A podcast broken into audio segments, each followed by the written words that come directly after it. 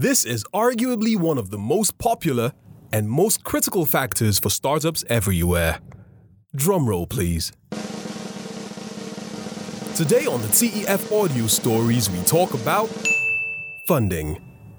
Join the CEO of the Tony Elumelu Foundation, Mrs. Parminder Vir, as she leads a conversation with two outstanding TEF entrepreneurs on where you need to be and what you need to do to raise that oh so important capital for your business.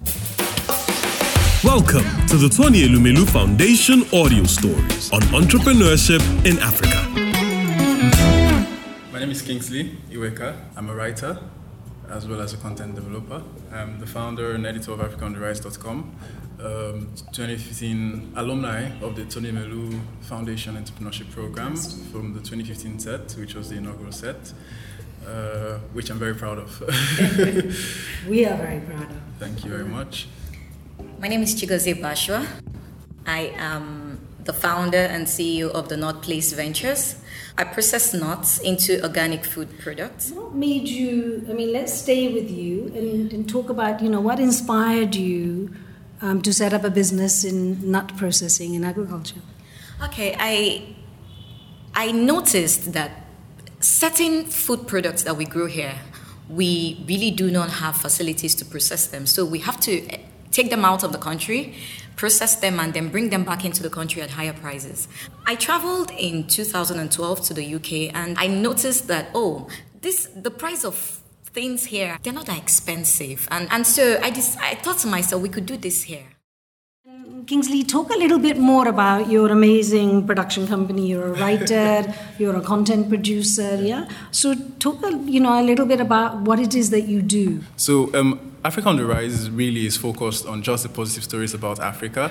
Um, after working for a while in the media industry, I realized that most of the content, most of the information that is available about Africa only, mostly focuses on the negative stories. There were not enough platforms that were telling, you know, the other aspect of Africa, which is indeed very positive, which is indeed very promising.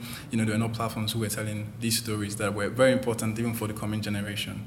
And so um, I said I was going to start my own platform, and I was only going to focus on the positive stories, and I was I didn't have to report to anybody to do that. So it's a digital platform. Yes, it's a digital platform, online media platform. And so, so if people want to go on it, just go on. Yes, just go on Africa-ontherise.com, and then you you, um, you would be able to read all the amazing stories about Africa. So what's your followership now?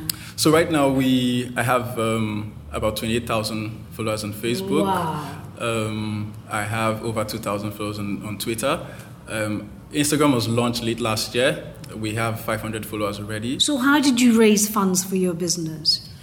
So, obviously, I started with my personal funds, which was what I used to buy the domain name for the website. Um, and then, after about a year after I'd started, um, I was able to get the Pollination Project to um, grant $1,000 to to my project, to, to my um, platform. And so that was the first. And you applied for that sitting in Nigeria? Yes. It's an American. yeah. so you must have had to do a lot of research in sure. order to find, mm-hmm, you know, definitely. to understand the funding ecosystem. Yes, I mean, I researched them. The audience. so I researched um, about the pollination project. I researched about what um, funders were looking for. Um, I researched about how to um, put together a very, very interesting application. Um, and also answer the questions, key questions that they're looking for. So it's not difficult, is it, to find all the different funding sources that exist in the universe, in the world? no, it's not really. You know, and uh, again, there are some platforms that are helping to make this easier, you know, so such you, as such as opportunities for Africans, you know, you know, if you go on that platform, they have that's all they do. All they do is share um, information about um, funds, grants, scholarships. You know, so if you if it's academic scholarship, you can go there. You find that if you're looking for funding for your business, if you're looking for if you're if you're looking for fellowships, you know, that's opportunities all. Opportunities for Africa.com. Yes, yes, you know, that's really so that's it's an amazing platform, um, and I still go there every now and then to look for more opportunities for my platform as well. So that's my big secret. Thankfully, you know, a short while after that, I mean, the year after, I got into the um, Elumelu um, entrepreneurship program. That also gave me some funding, which is very, very important. After I got that, um, the people from the Pollination Project looked at what I'd built in the period of time, and then they gave me what they call an impact grant. You know, so they gave me another grant as well. Another grant. So you got a second grant. So I got a second grant, and um, after the Tony Elumelu Foundation. After the Tony Elumelu Foundation grant. See, that's one of the amazing success stories of the TEF's entrepreneurship program. By equipping the entrepreneurs with certainly the tools they need to set up and run their businesses, which is the 12 week training program, plus the validation of your business plan, plus the extraordinary mentoring, and we'll talk about that. And then that initial seed capital is uh, $5,000 non returnable. Um, you know, collectively, that's what then gives you the kind of kite mark to be able to go on to apply for other impact or commercial sources of funding. Let me turn to Chigozie and, and really, Chigozie, share with us your journey in raising finance and funds for your business. Okay, so initially I invested my money and I started the research, the experiments, the tests, the analysis, the little that I could do. But one of the places I got fund for the factory that I have now was the Growth and Empowerment Fund. It was a collaboration between the World Bank and the Nigerian government. And so from there, I got money to get the factory space that I have now. Well, how much money did you get? We, I got a 4 million contract. So the Growth and Empowerment Fund gave you a 4 million naira loan or an It was a grant. It was a grant. It was a grant. And so um, I got that I got the place that I have now paid for it, paid for the agency, and did the renovation for it. So that was what gave us the space, and then um, I now had to do a part payment for my machine. And so after that, the money got finished. and so I went back to my personal phone. But I must say that I, I must say that I actually never resigned from my eight to five job because I needed the salary to be able to run the business when we are cash trapped.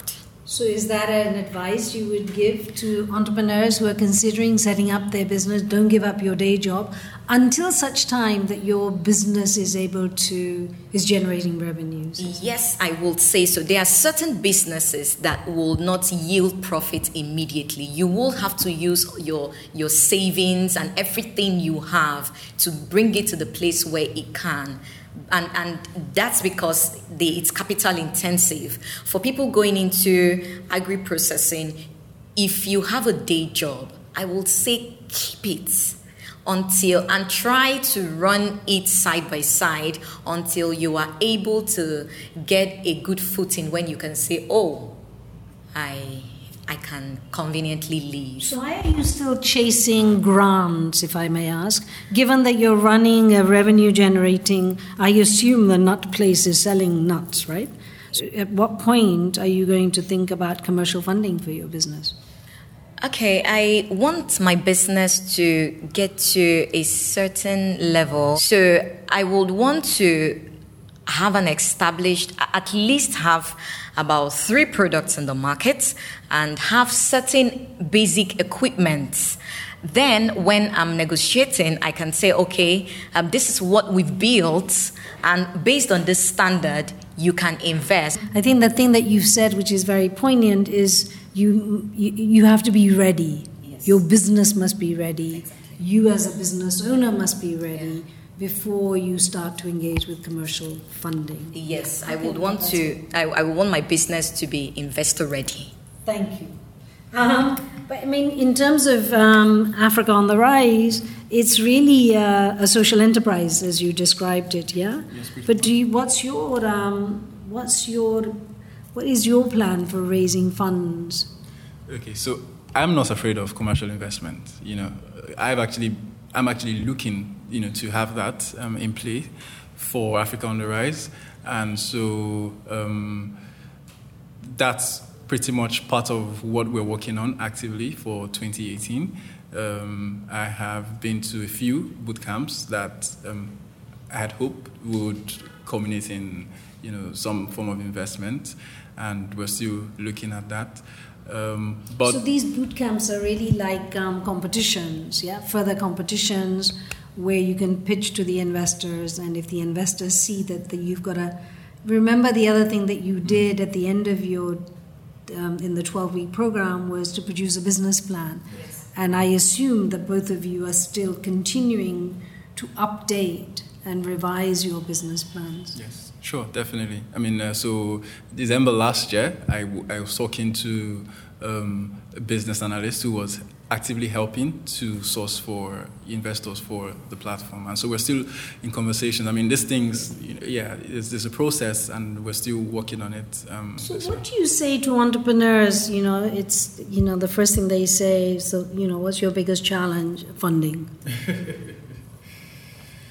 well, so um, well funding is one of it. I, I, I feel maybe let me just speak for my platform, you know, for my business. I, I think that there are ways to, to get around it. Um, you can leverage your network. Um, so one of the things that Africa on Rise has successfully done very well over the last couple of years is media partnerships. Um, so uh, you are able to trade off um, one thing for the other that does not involve financial um, commitment, you know, from either party. And so I think this is a this is one way that entrepreneurs can actually um, used to build their businesses, even if you don't have capital at 1st mm-hmm.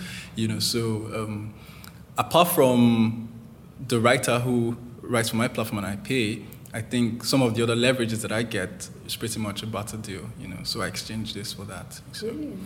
Um, and, and what about you? What do you? What would you say to entrepreneurs who say my biggest challenge is? Is it funding, or are there other challenges and other needs that a business that you need to run a business? I will say entrepreneurs should look at um, not just at the retail level, but also at the wholesale level. If it's if it will bring you more money for somebody to come in with a certain amount of money to get certain products at a wholesale level, he's bring, he or she is bringing in money into your business. You can use that to run the business. Brilliant. So what I hear from both of you is that entrepreneurs, which is what you both have done, is to study and understand the financing ecosystem, yes. from both the you know grants to the commercial um, impact investing as well. Yeah, that the funding sources exist, but that you can only access them um, when, you know when your business is ready. Yes. So you, you know, so you need to do your research, but you also at the same time get your own business investor ready.